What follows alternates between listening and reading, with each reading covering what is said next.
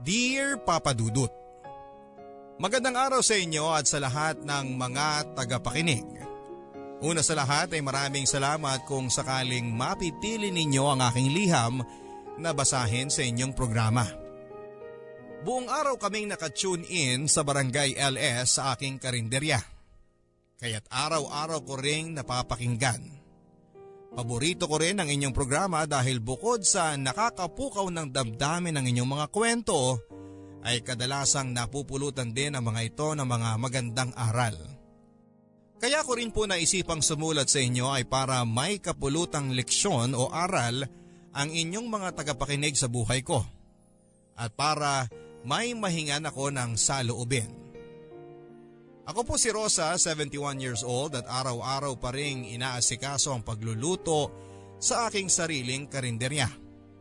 Kasakasama ko sa karinderya ay ang manugang ko pero dahil hindi naman siya ganon kagaling sa pagluluto ay ako pa rin hanggang sa ngayon ang nagluluto ng mga ulam na binebenta. Araw-araw gumigising kami ng alas 4 ng manugang ko para maghanda ng maibibentang almusal. At tuloy-tuloy na rin ang aming pagtatrabaho hanggang sa pagsasarado ng karinderya ng alas 10 ng gabi. Araw-araw din kaming bukas kaya ang talagang pahinga lang namin ay yung isa o dalawa na pagitan ng almusal sa tanghalian at merienda at panghapunan. Alam ko na karamihan sa mga kaidaran ko ay mga nagretiro na at parelax-relax na lang dahil may inaasahan ng mga anak. Pero sa kaso ko ay magpahanggang sa ngayon ay umaasa sa akin ang buong pamilya ko. Mabuti na nga lang at pinagkaluban ako ng Diyos ng malakas na pangangatawan at sinanay kami ng mga magulang ko sa pagkain ng gulay at talbos ng kamote. Kaya't bibihira lang talaga akong magkasakit at maospital. Nanggaling po ako sa mahirap na pamilya papadudot.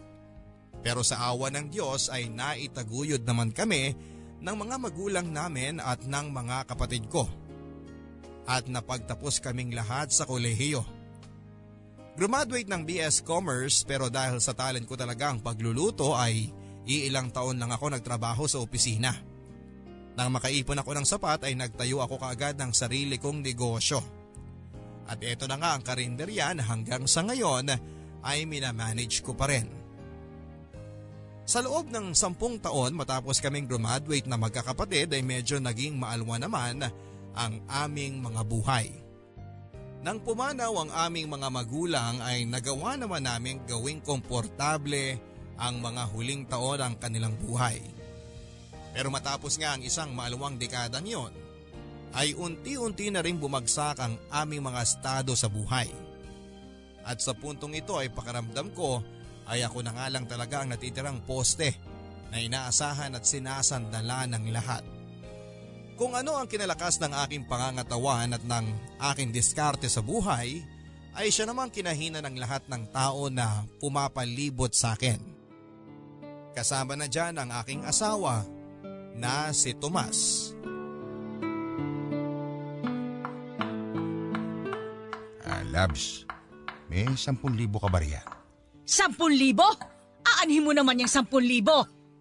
Ipambabayad ko sa pagpiprint ng mga polyeto at saka bayad doon sa gagawa ng jingle. Ano? Eh hindi pa pwede mangampanya.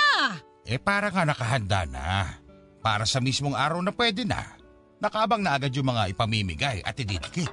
Ang bihira naman oo. Eh nung isang araw lang naglabas na ako ng anim na libo ah. At saka bakit may pa-jingle-jingle ka pa? Hindi pa pwedeng mawala sa pangangampanya yon. Pambihira naman parang bago pa sa'yo yan eh. Ay nako, eh, ipagawa mo na lang dyan sa apo mo at mahilig naman yung magrap-rap dyan. Sus! Alam mo namang wala kang aasahan dyan kay Potpot eh. Eh, ni magtimpla nga lang ng kape, eh, hindi mo mautusan. O eh, ang kaso, ako nga ako makargo. Ako ang gumagastos. Dali na. Kapag nanalo naman ako ng barangay captain, mababawi naman natin lahat ng magagastos natin eh. Anong natin? Eh ako nga lang ang labas ng labas ng pera sa bahay na ito ah. Tsaka ilang beses ka nang kumakandidato, eh hindi ka naman nananalo. Wala kang kadala-dala. Eh alam mo namang napolitika ako dati. Dinaya kami. Tingnan mo, landslide win nga yung buong kalabang partido. Eh yun na nga ang sinasabi kong wala kang dala. Kung sinasabi mong dinadaya kayo at wala ka ng amor sa mga kabarangay natin dahil hinuhut-hutan ka lang, aba eh bakit tutuloy ka pa rin dyan? Takbo ka pa rin ng takbo. Maski itong karinderya ko, nalulugi na tuwing nangangampanya ka. Kung magpakain ka ng libre, parang mayor ka na ng syudad ah. Gusto na nga ng pagbabago ng mga tao, hindi ba? Nararamdaman ko, ito na yun. Mananalo ko. Pag nagbahay-bahay kami, ang ganda ng tanggap sa akin ng mga tao eh. Ay, nako, ewan ko sa'yo. Ipangako mo na kapag natalo ka na naman itong eleksyon na ito, ha? Hindi ka na ulit tatakbo sa susunod. Eh, ona, ona. Dali na. Naghihintay na yung bata ko sa labas, oh. Aba, eh kung makamadali ka, parang 20 pesos lang yung hinihingi mo, ah. Ay, nako. Hmm. Paano ito? 8,200 lang ang meron ako dito. Ano ba yan? Sige, sige, pwede na yan. Pabalikin ko na lang mamaya dito yung bata ko para doon sa 1-8. Eh sa susunod kasi, magsabi ka naman na mas maaga. Ay tingnan mo, sira na naman ang schedule ko sa araw na ito. Imbis na apat na putahe ang maluto ko sa pananghalian, magiging tatlo na lang dahil kailangan ko pang dumaan sa bangko. Eh kasi, ibigay mo na lang kasi sa akin yung ATM mo at password para ako na utusan mo. Ay, ay, ay, ano ka? Sinuswerte? Hindi ano, uubusin mo lang ang laman nun eh. Eh sa sistema mo nga ngayon, halos wala nang natira doon. Eh, o sige na. Ibibigay ko na to doon sa labas. Ay, ay, ay, ay, ay, ay, teka, teka, sandali. Ano? Ikaw, Tomas, ha? Tandaan mo, si 10 anyos na ako.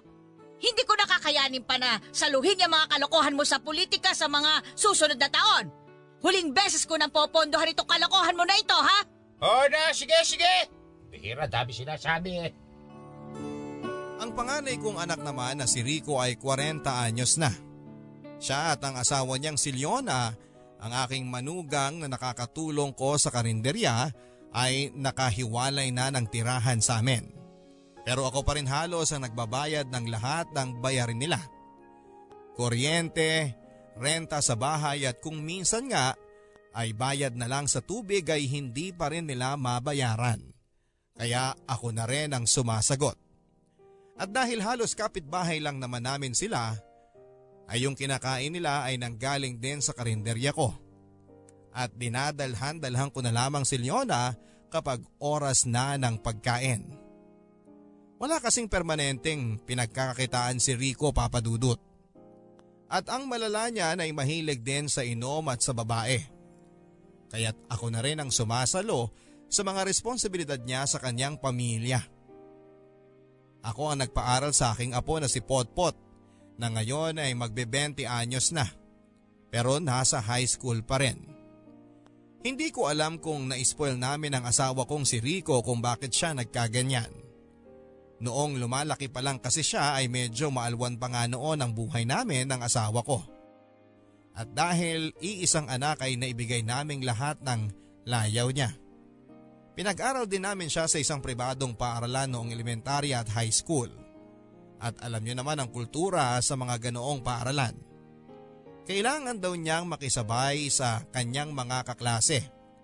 Kaya't bawat taon ay kailangang bago ang kanyang bag, sapatos, gamit at hindi lang basta bago. Kailangan ay yung mamahalin pa para hindi daw siya pagtawanan ng mga kaklase niya. Bukod pa dyan ay napakaraming gastos din at cheche boreche ng mga eskwelahan niya. At halos buwan-buwan ay may kailangang bayaran. Noong nagkolehiyo na si Rico ay medyo kinakapos na kami sa pera. Kaya hindi namin nasunod ang gusto niyang eskwelahan. Kaya ipinasok na namin siya sa isang medyo murang paaralan at pinilit din namin siya na kunin ang kursong accountancy na ayaw naman ni Rico. At sa tingin ko, dito na nga nagsimulang magtampo at lumayo ang loob sa amin ni Rico. Dahil din medyo mahirap ang kursong accountancy ay naging bagsak-bagsakan din ang mga grado niya. Kaya nag-shift siya sa kursong management. At pagka-graduate sa kolehiyo ay hindi ko alam kung namana niya yon sa tatay niya o talagang parte pa rin ng pagiging rebelde niya ay wala rin siyang matagalan na kumpanya at mas madalas siyang tambay lang sa bahay. Sa katunayan, noong nabuntis niya nga itong si Leona ay wala siyang trabaho. At hindi ko nga alam kung tinatamad na rin siya dahil naging 40 anyos na siya at wala nang tatanggap sa kanyang kumpanya. Kaya ang sinasabi niya lang sa amin ay magtatayo siya ng negosyo. Pero kadalasan naman ay sinisimulan niya ay nalulugi dahil kumukuha din siya sa pera at winawalda sa personal niyang mga gusto sa halip na ibalik at ipaikot sa negosyo. At etong anak niyang si Potpot, ewan ko ba, parang ganun din ang magiging kinabukasan kagaya ng sa lolo at ama niya. Um, ma, may extra pa ba kayo dyan na isang libo? Oy, bakit na naman? Eh, kasi po yung internet, pinutol na agad kasi hindi nakabayad. Ay, nako! Ay, di wag yun na lang ituloy ang internet-internet na yan kung hindi naman makakabayad. Ah, eh, ma, kasi kung ipapaputol naman, magbabayad din ng multa na nasa 3,000 ata kasi nakakontrata tayo. Ay, nako, Leona! Sinasabi ko na nga ba't ako pa rin ang magbabayad niyan eh. Umayag lang ako para magamit ni Potpot yan sa research-research niya sa school.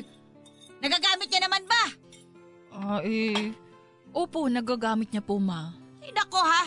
Baka naman mamaya puro games lang ang inaatupag. At sabihan mo siya na kapag nasira na naman yung cellphone niya sa kage games, eh hindi ko na siya ibibili ng bago. Huli na yan! Opo, ma. Ay siya, sige. Ipaalala mo sa akin mamaya bago tayo magsarado ng karinderya, ha? Salamat po. Ay, at saka para makabawi-bawi man lang kayo dyan sa internet-internet na yan, ipapiso wifi mo yan para yung sa kapitbahay natin. Para yung ipambabayad nyo riyan eh, doon nyo na lang kukunin.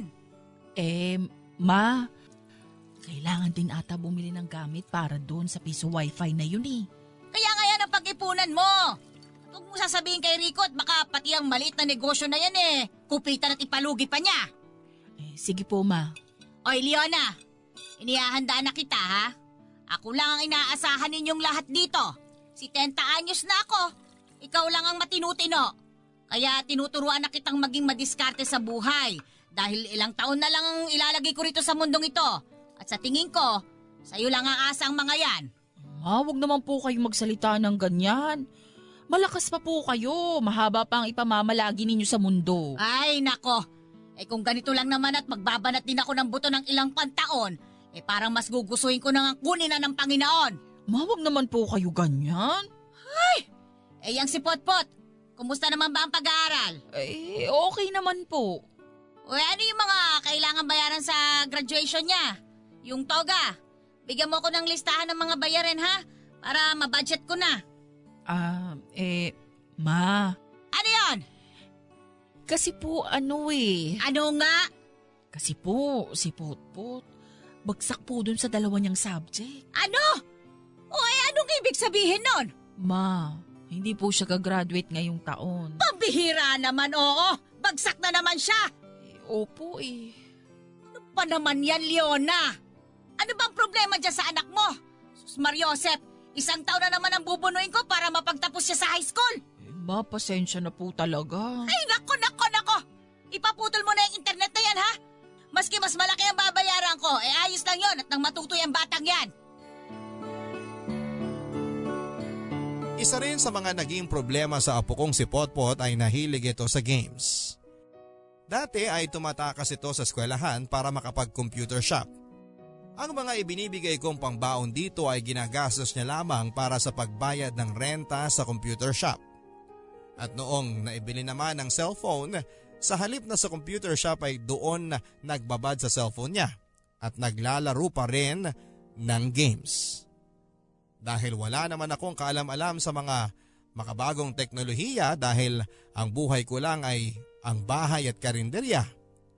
Ang akala ko ay kaya nag-request ito ng internet ay para makapag-research sa kanyang eskwelahan. Maski ang nanay niya ay napapaniwala din niya dahil buong araw ko rin kasama sa karinderya. Iyon pala, gagamitin niya lang ang internet na yon para sa paglalaro ng games. Aaminin ko sa inyo Papa Dudut na hindi na ako masyadong umaasa doon sa opo kong iyon na magkakaroon siya ng malaking pakinabang sa mga gastusin kapag nakapagtapos nga ito ng pag-aaral. Ang iniisip ko na lang ay mapagtapos ko na ito tapos bahala na siya sa buhay niya.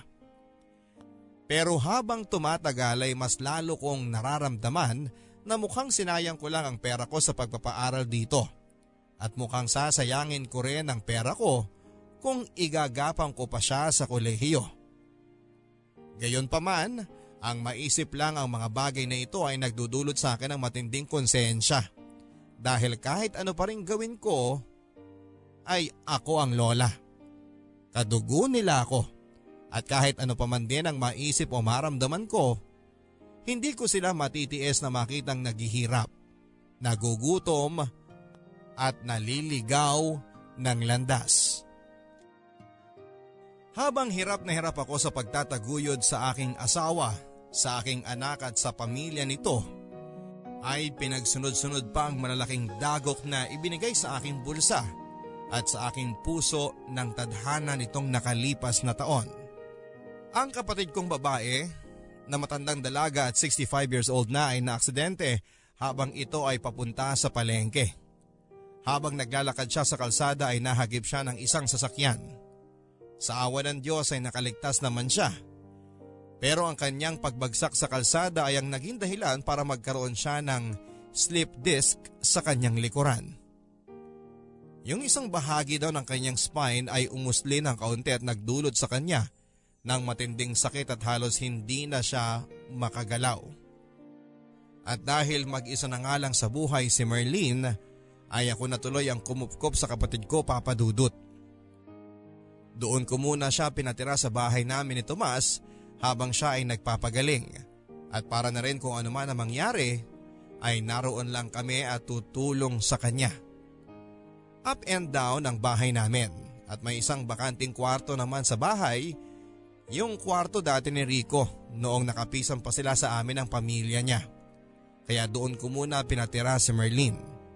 At dahil bakasyon naman ay napagkasunduan namin ni Leona at ni Rico na doon na lang din muna patambayin sa bahay si Potpot sa umaga at uuwi na lang sa kanila kapag gabi.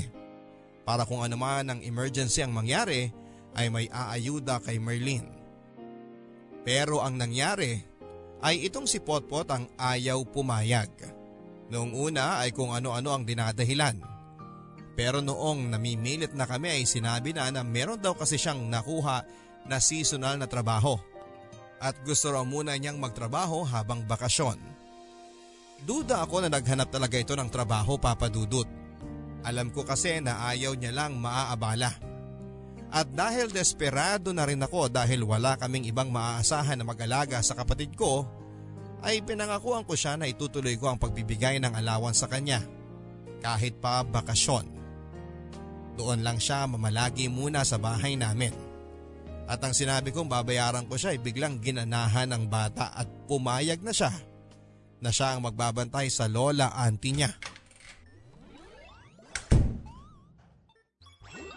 O, Potpot, kumusta na ang Lola Merlin mo? Nandun po sa taas la. Pinakain mo na ba ng kapunan?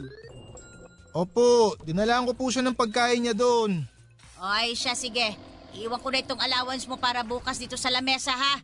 Kunin mo na lang mamaya kapag paalis ka na. Okay po la.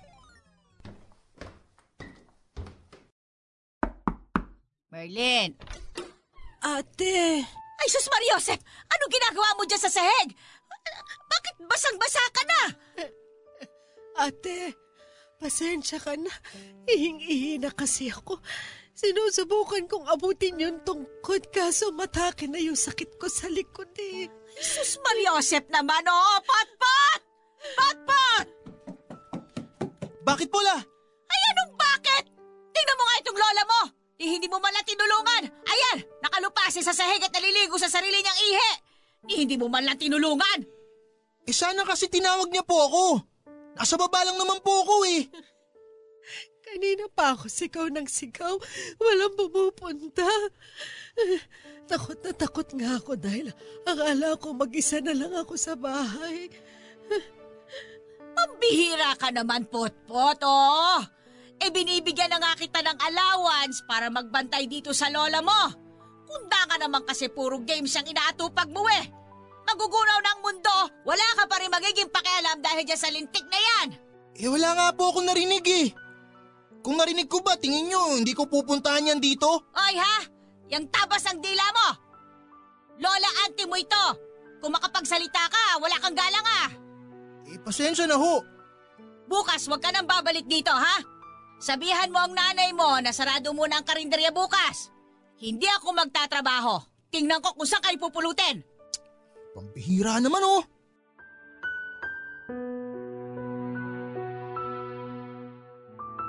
Pinanindigan ko ang sinabi ko sa apo ko papadudot. Isanarado ko ang karinderya at isang linggo akong hindi nagtrabaho. Tiniis ko silang lahat sa mga hinihingi nila sa akin na pera. Hindi ko sila binigyan ng isang kusing. Pero na-realize ko na napakamahal na talaga ng mga bilihin sa Pilipinas. Kaya isang linggo lang, kinabahan na ako kaagad sa nabawa sa ipon ko. Dagdag pa dyan ay ang gasto sa pagpapagamot ni Merlin. Kaya hindi ko rin natiis papadudot.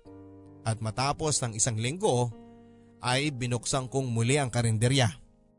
At dahil sa hindi ko na nga pinabalik si Potpot para magbantay kay Merlin ay kumuha na lang ako ng tagabantay kay Merlin kapag wala kami. Yung anak ng kumari ko na kapitbahay din namin. At syempre, hindi naman yun kikilos ng libre. Kaya binabayaran ko rin ang arawang pagbabantay niya. Medyo umepekto naman yung pagsasara ko sa karinderya at pagtitiis sa panghihingi ng aking pamilya papadudot. Sa loob ng kulang-kulang dalawang linggo ay walang nanghingi sa akin. Kahit na nagbukas ng muli ang aking karinderya. Nahiya siguro. Pero nang lumaon ay nagsimula na silang manghingi sa akin. Nagsimula sa pabarya-barya hanggang nauwi na sa dating gawing mga malalaking halaga. Sa katunayan nga nang lumaon ay parang nakasama pa ang hindi nila paghingi sa akin sa loob ng isang linggo. Ang nangyari pala, noong mga panahong hindi sila nanghihingi sa akin ay nangutang sila sa ibang tao. At yung mga inutang nila, noong kumapal na ulit ang mga mukha ay sa akin din humingi ng ipambabayad sa utang. At ang malala, ngayon ay may kasama pang interes. At sa kanilang lahat ang pinakamasakit sa ulo ay si Tomas na asawa ko. Dahil sa 5-6 pa pala ng utang, kaya napakalaki ng interes. Rosa, sa makalawa pala, pwede ba akong makahiram ng 12 mil? Ano? Daanin mo na naman, Tomas! Pwede rin namang 5,000 muna kung masyadong malaki. Kaya lang nangihinayang ako kasi pag nahuli ng bayad, matatagdagan ng interes eh. Interes? Sa 5-6 kasi ako nangutang eh. Ano? Ano na naman ba ang napakahalagang bagay na kinailangan mo pang ipangutang sa 5-6? Di ba nung nakaraan kasi, nagninong ako dyan sa anak ni Mr. Chu. Oh, eh ano naman ang kinalaman mo doon? Huwag mo sabihin na inabot ng 12 mil yung iniregalo mo. Ah eh, parang gano'n na nga. Ano? Eh, hindi naman talaga 12 mil. Mga 10 mil lang yung ginastos ko. Kaya lang napatungan na ng mga interes. Anak ng tokwa naman, Tomas, oh! Eh bakit naman gagastos ng 10 mil sa kasal na kung sino lang? Eh, yung kasi ang nirequest doon sa kasal sa akin eh. Ang irigalo ko na lang daw, eh yung painom sa mga bisita. Uy, bakit hindi ka nalang tumanggi? Bihira ka naman, oh, Tomas! Eh, Rosa, hindi ako pwedeng tumanggi doon. Supporter ko yan si Mr. Chu. Siya nga sumagot nung iba kong mga poster ng pangangampanya eh. Eh di parang ganun din yon. Binayaran mo rin yung mga ibinayad niya sa poster mo. Eh sigurado akong barya-barya lang yun sa kanya. Eh ang negosyo nun ay printing shop, hindi ba? Bayaan mo na, Rosa. Babalik din naman sa atin to lahat kapag nanalo ko. Barya-barya lang lahat ng mga gastos natin kung magkataon. Yan! Yan ang mahirap sa iyo eh. Hindi ka pa nga nananalo, eh pinaplano mo na kung paano kukurakutin yung perang matatanggap mo. Ay naku, Rosa. Huwag mo nga ako ganyanin. Sigurado naman ako na oras na yumaman tayo, eh pabor din naman sa'yo. mag enjoy ka rin naman sa mga magagandang bagay na mabibili mo. Ay, naku, alam mo, Tomas. Kung galing din naman sa nakaw, yung ipinapangako mong maipambibili ko ng mga magagandang bagay, ay huwag na lang. At huwag ka na rin makakandi-kandidato sa susunod na eleksyon. Grabe ka naman. Hindi ko naman nanakawin. Napakasama naman ng tingin mo sa akin. Ang sa akin lang naman, siyempre, magiging pabor sa atin yun dahil kapag naging kapitan ako, pwede ko nang maipasok yan si Rico sa barangay at na magkatrabaho na ng permanente. Yan si Potpot. Para kung sakaling matuluyang hindi makapagtapos siya sa pag-aaral, pwede ko siyang ipasok din na magtrabaho doon sa barangay. Kapag nagkatrabaho na yung mga yan, eh di mas makakahinga-hinga na tayo. At saka nakikita mo ba itong barangay natin? Magdadalawampung taon nang lumipas mula nang lumipat tayo rito. Walang pagbabago. Ako ang aayos nito. Ay, nako, eh, siya, siya, siya, siya. Nagkakalokohan na tayo dito eh. Sige, sige. Bukas, ibibigay ko na yung hinihingi mong 12 mil.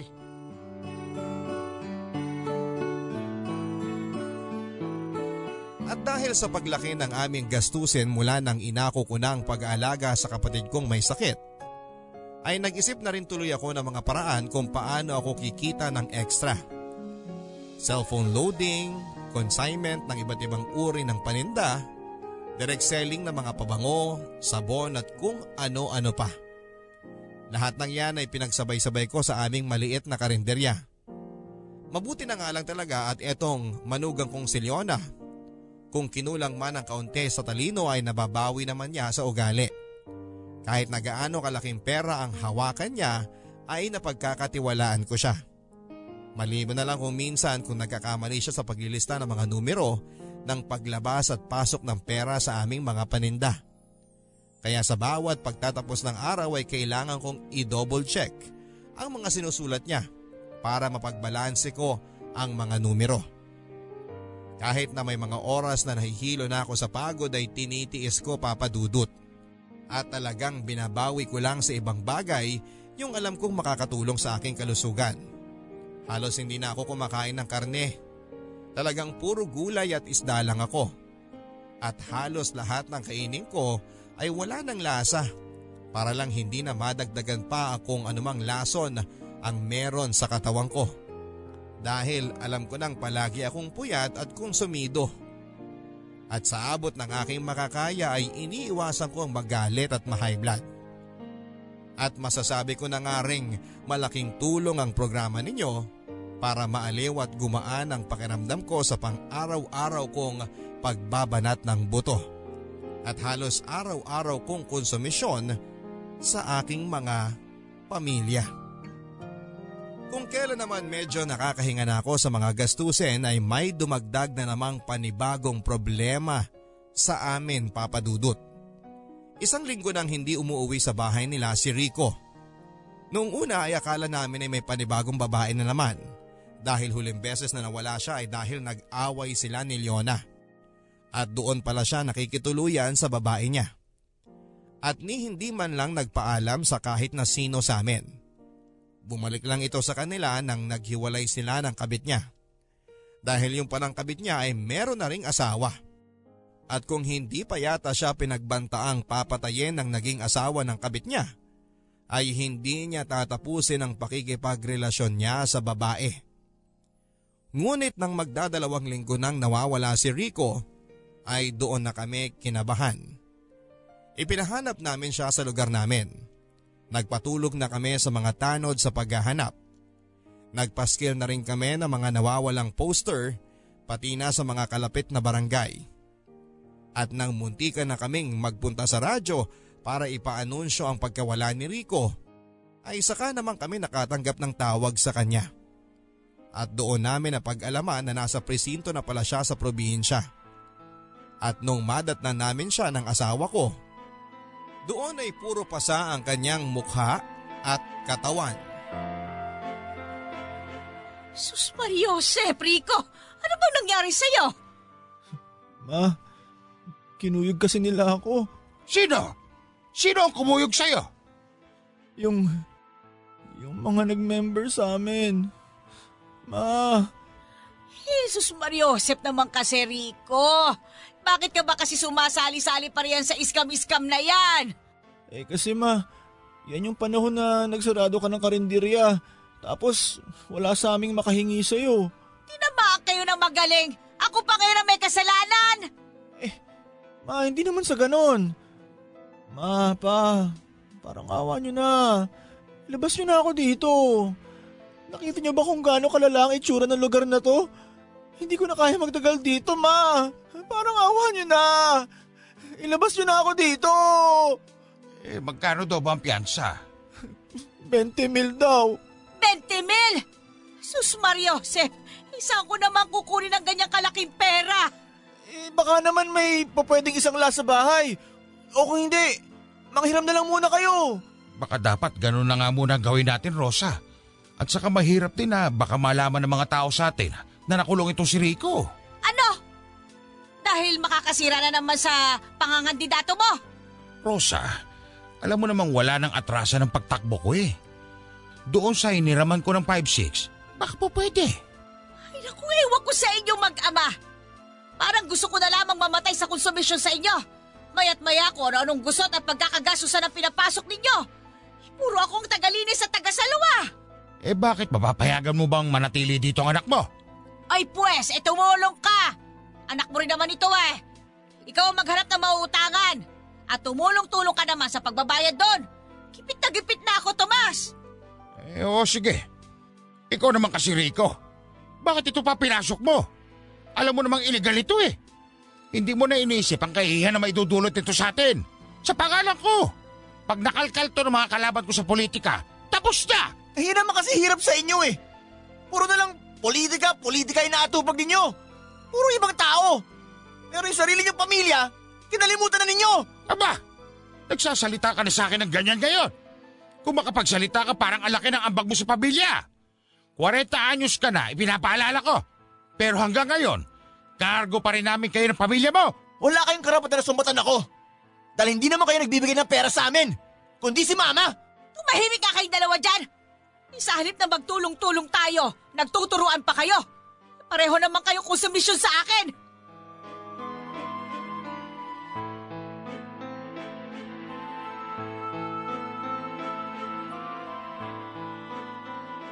Pinyansahan namin si Rico para makalaya papadudot at inilihim namin sa lahat ang nangyari sa kanya. Nang magtanong-tanong ang mga tao kung bakit nawala si Rico ay sinabi lang namin na nagkatampuhan sila ng misis niya at hindi ito nagpaalam kahit na kanino naaalis. Mabuti na nga lang din at nadaan sa areglo ang mga nabiktima nila ng mga kasabwat niya at pumayag na isauli lang namin sa kanila ang perang nakuha sa kanila. Pero inabot din ang kulang-kulang 100,000 ang parte na kailangang ibalik ni Rico. Nasa kabutihang palad ay pumayag naman sila na installment namin na ibigay. Naging malakas din ang loob nila sa kasunduang ito dahil alam nila na kumakandidato si Tomas sa barangay namin. At kapag tinakbuhan namin sila sa pagbabayad ay hindi lang tiyak na makukulong si Rico kundi ay isisiwalat din nila sa internet ang ginawang panloloko ni na Rico sa kanila. Sa totoo lang papadudot ay hiyang-hiya ako sa ginawa ng anak ko, pati na rin sa sarili ko at sa Diyos. Hindi ko maialis sa isip ko kung ano nga ba ang naging pagkukulang ko bilang isang ina. Kung kaya't ganon ang kinahinatnan ng nag-iisa kong anak. Pero kahit na gusto kong panghinaan ng loob at bumigay na lamang ay hindi ko magawa. Alam ko kasi na oras na magpatalo ako sa kalungkutan at kawalang pag-asa ay mas lalo lang lalala ang sitwasyon namin. Ang akala ko nga ay wala nang ilalala ang pinagdaanan ko. Pero isang araw ay may isa na namang dumagdag. Nagulat na lamang ako ng isang araw ay dumating si Nelson at ang bunso naming kapatid na 55 anyos. Bitbit ang lahat ng kanyang gamit.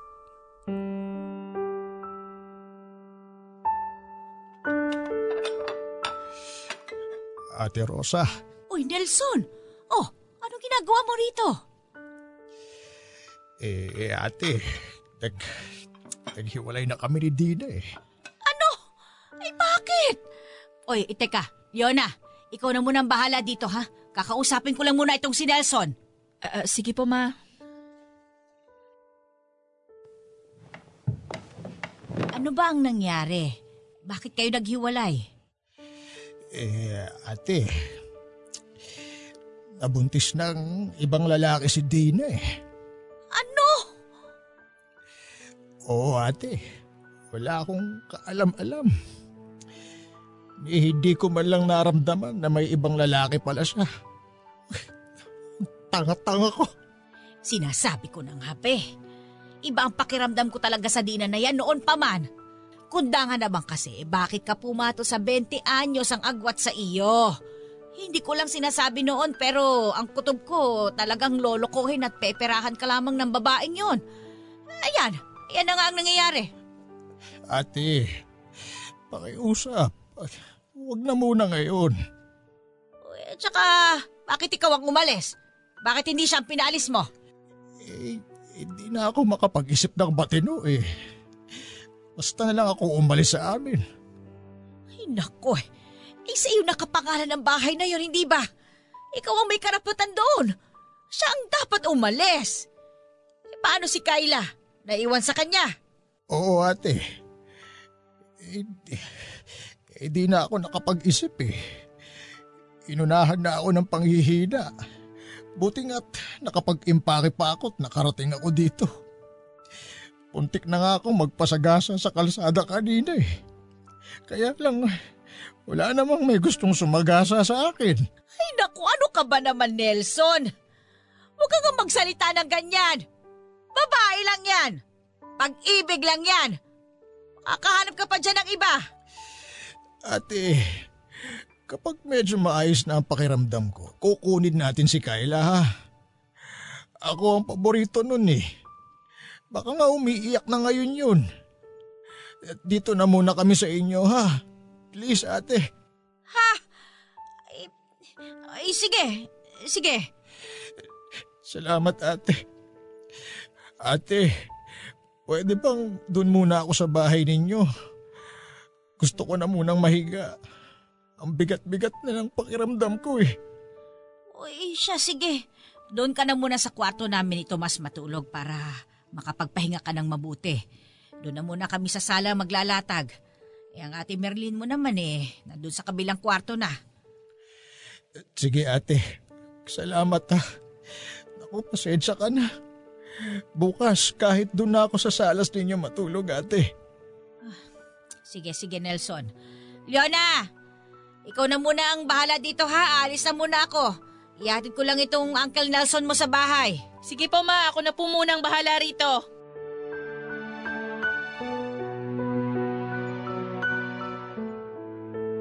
Ang nangyari papadudot ay sa isang iglap ay naging kargo ko ang dalawa kong kapatid na may sakit. Yung isa ay may sakit sa pisikal, yung isa naman ay depresyon.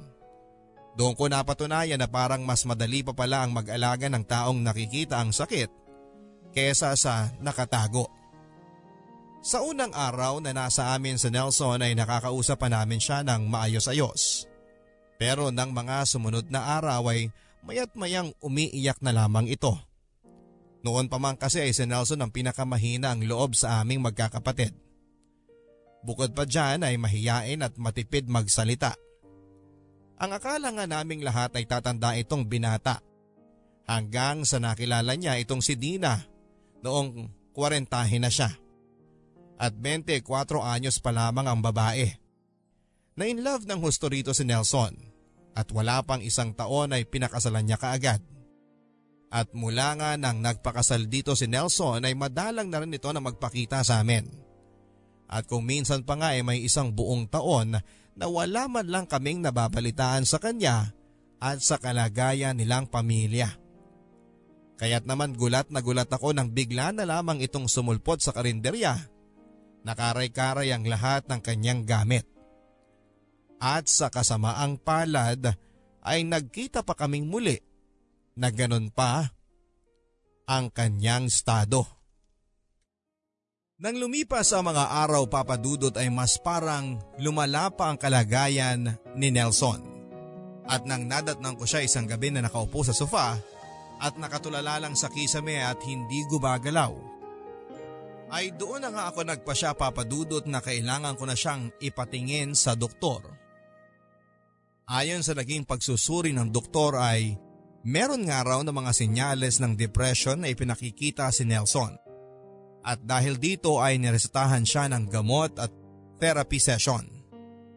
At napakasakit sa bulsa ng mga ito, lalo na ang therapy.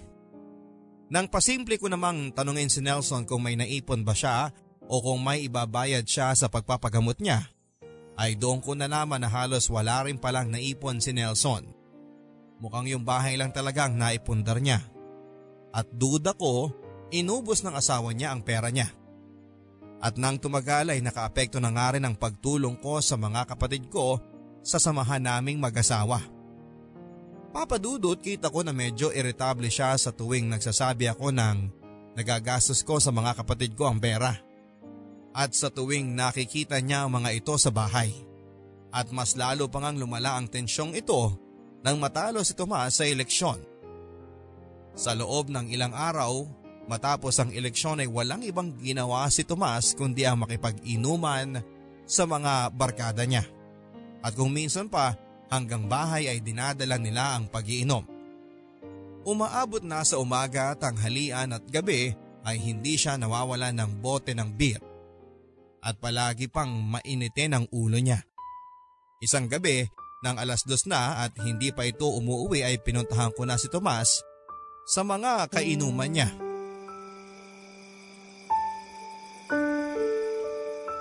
Tomas! Tomas!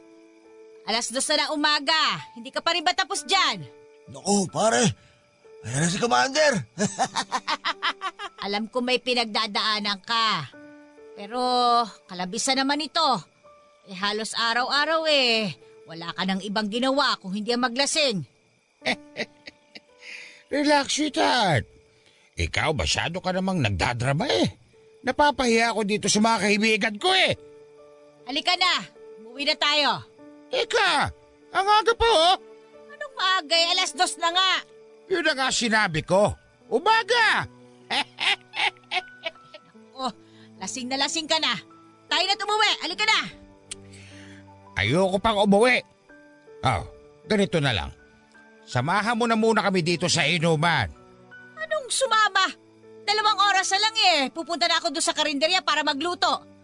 Pero imbis na nagpapahinga ako eh. Andito ako ngayon para sunduin ka. Daig mo pa ang ugali ng limang taong gulang na bata. Mga pare, eh pagpasensya nyo na si Mrs. ha. Matalak talaga yan eh. Ay, ay, halika na. Umuwi na tayo. Wala kang ibang ibinigay sa akin kundi konsumisyon. Teka, bakit ba galit na galit ka? Ako na nga dinayat natalo sa eleksyon. Aawain mo pa ako. Anong klase asawa ka? Eh, ano ba naman ang gusto mong gawin ko? Ang pabayaan na maglasing ka araw-araw? Ang panoorin ka na sinisira ang sarili?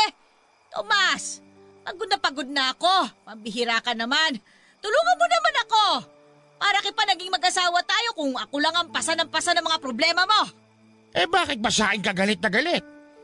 Eh mga kapatid mo, hindi ba't puro konsumisyon lang din ang dinala sa'yo? Nakapisan pa sa atin. Huwag mong isumbat ang pagtulong ko sa mga kapatid ko. Rosa, tandaan mo, nung nagpakasal ka sa akin at mas lalo nang nagkaanak ka, nagkaroon ka na ng sarili mong pamilya. Kami na dapat ang prioridad mo. Ay bakit? Hindi ba kayo naging prioridad ko sa loob ng mahabang panahon? Hoy, buong buhay ko! Itong mga kapatid ko! Nitong taon lang naman sila nangailangan ng tulong ko ah! Ipagkakait mo pa ba yung tulong ko sa kanila? Ang punto ko nga, imbis na kami ang makinabang na pamilya mo, sa kanila pa napupunta. Eh kaya nga ako natalo din malamang sa eleksyon dahil kinapos ako ng mga poster. Paano yung extra mong pera? Sa halip na mapunta sa akin, eh nagagastos mo pareha sa dalawa mong kapatid. Hoy, Tomas! Huwag mong isisi sa amin ng mga kapatid ko ang pagkatalo mo sa politika, ha? Sa tingin mo ba kapag tinadtad mo ng mukha mo yung mga pader sa barangay natin eh, ikaw na ang iboboto ng mga tao? Hoy, natalo ka na! Tanggapin mo ng pagkatalo mo! Walang iyang... Pare! Pare! Huwag mo ang pakialaman. Kaya mo na si... Sasapukin ko to. Okay na. Aba, magbubuhatan mo na ako ng kamay ngayon? Kung kailan ka umabot sa ganyang edad, tsaka mo pa ako sasaktan? Tsaka mo pa ako ipagpapalit sa lintik na politika na yan?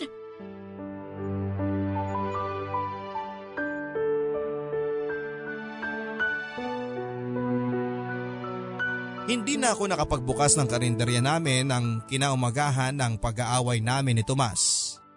Sa buong buhay ko ay lumalaban ako. Sa pagkakataong yun lang talaga ako nakaramdam ng sumuko. Down na down ang pakiramdam ko sa mga sandaling yon.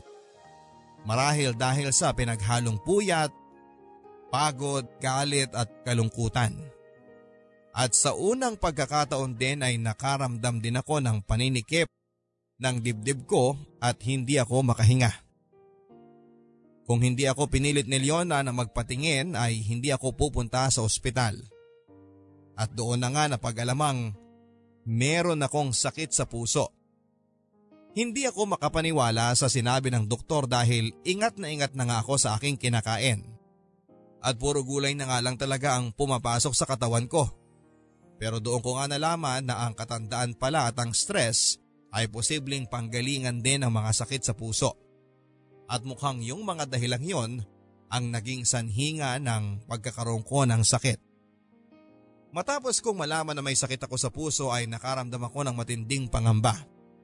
Hindi pa namin nabubuo ang 100,000 na kailangan naming ibigay sa mga nabiktima ng scam ni Rico.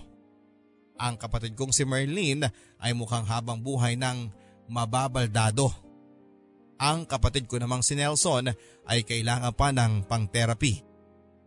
Hindi pa nakakagraduate si Potpot at higit sa lahat ay hindi ko pa naiyahanda si Leona para siya na ang umako ng pagsuporta at pag-aalaga sa aking pamilya at mga kamag-anak na mauulila. At dito ko na nga naisip papadudot na baka oras na nga talaga para gisingin ang aking pamilya.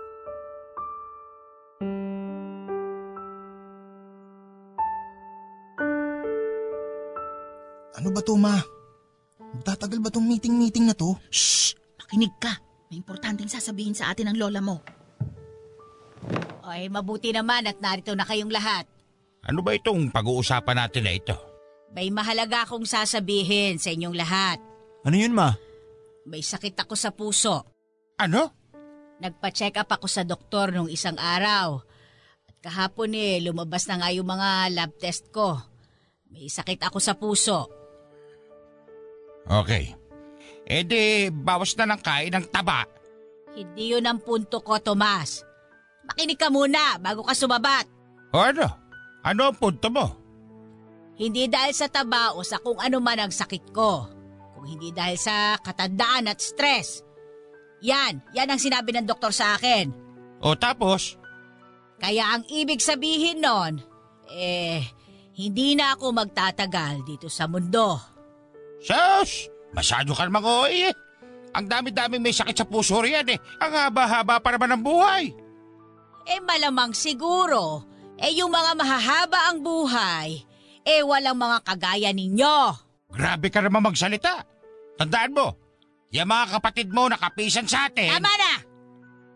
Kaya ngayon, magbabago na ang magiging takbo nitong pamilya natin, ha? Mula ngayon, magbubukas na lang ako ng karinderya mula lunes hanggang biyernes. At saka, alas 8 pa lang ng gabi eh, magsasarado na kami. Eh di good! Mabuti yan! Kaya ang ibig sabihin lamang nun, eh mag-ayos-ayos na kayong lahat. Pag-isipan ninyo ng mabuti kung saan ang direksyon ng mga buhay ninyo at kung paano ninyo matutustusan ang inyong mga sarili nang wala ng tulong ko. At mula din ngayon, magbibigay na lang ako ng pera sa inyo kapag may totoong emergency o kung meron sa inyong magkasakit. At kapag hindi kayo magtino sa lalo madaling panahon, kay Leon ako ipapangalan ng lahat ng titulo, ang bahay na ito at ang karinderya. Hindi mo po pwede gawin yan. Manugang mo lang si Leona. Kami ang totoo mong pamilya. Kung kinakailangan ko kumausap at ubusin ang pera ko sa abogado para lamang mailipat kay Leona ang titulo ng bahay at lupa na ito, pati ng karinderya, eh yun ang gagawin ko hanggat hindi kayo tumitino. Si 71 na ako. Pagod na pagod na ako. Hirap na hirap na ako. Gawin nyo namang magaang-gaang ang mga nalalabi kong taon dito sa mundong ito. Hindi yung papatayin ninyo ako sa kakatrabaho.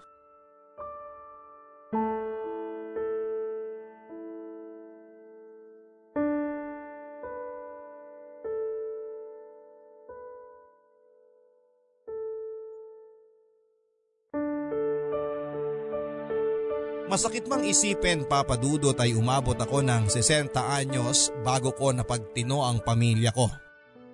At ang pinakamasakit dyan ay kailangan pa akong magkaroon ng sakit sa puso para din ma-realize nila na sa hinaba-haba ng pisi, pasensya at kabaitan ko sa lahat ng mga tao na nakapaligid sa akin ay sa sarili ko na pala ako nagkukulang.